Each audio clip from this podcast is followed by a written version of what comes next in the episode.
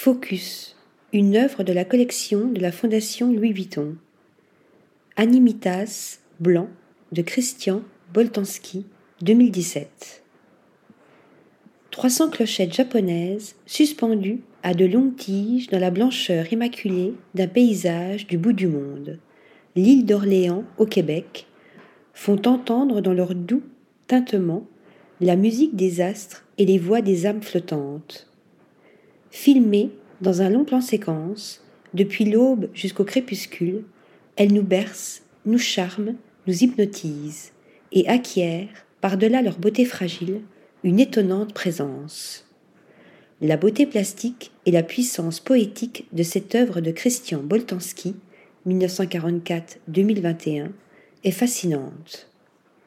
Elle fait partie d'une série d'installations extérieures situées au milieu d'immenses espaces retirés et donc vouées à disparaître, inspirées des petits hôtels honorant les morts sur les bords des routes du Chili.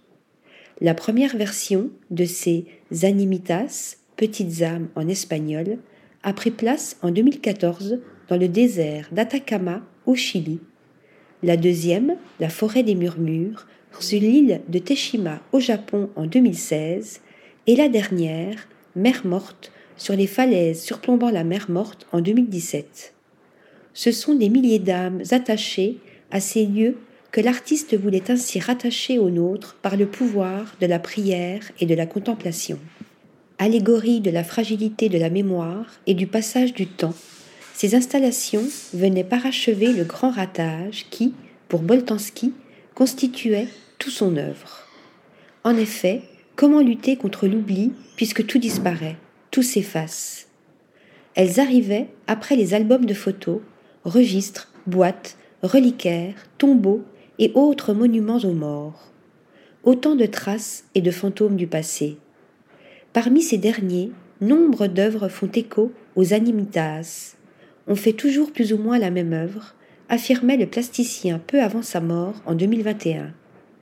Ainsi, des bougies, 1986, faisant vaciller une cohorte de petites figurines, ou les miroirs noirs, 2005, renvoyant l'image de spectres, de reflets prêts à disparaître, tel celui d'une ampoule clignotant au rythme des battements d'un cœur lors de la dernière rétrospective de l'artiste au Centre Pompidou en 2020. Ainsi, surtout, les linges, des chariots chargés de monceaux de draps de lin blanc, présentés environnés des esprits, soit des visages d'enfants fantomatiques, à peine visibles, projetés sur les murs de la galerie Marianne Goodman lors de la dernière exposition qui fut consacrée à l'artiste de son vivant dépassant la matérialité de l'œuvre pour approcher le mythe, ces parades, comme les animitas, atteignent une forme de rituel collectif où se fondent l'intime et l'universel.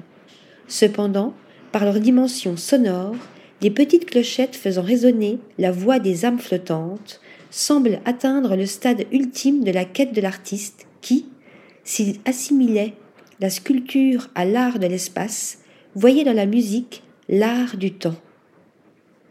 Article rédigé par Stéphanie Duloup.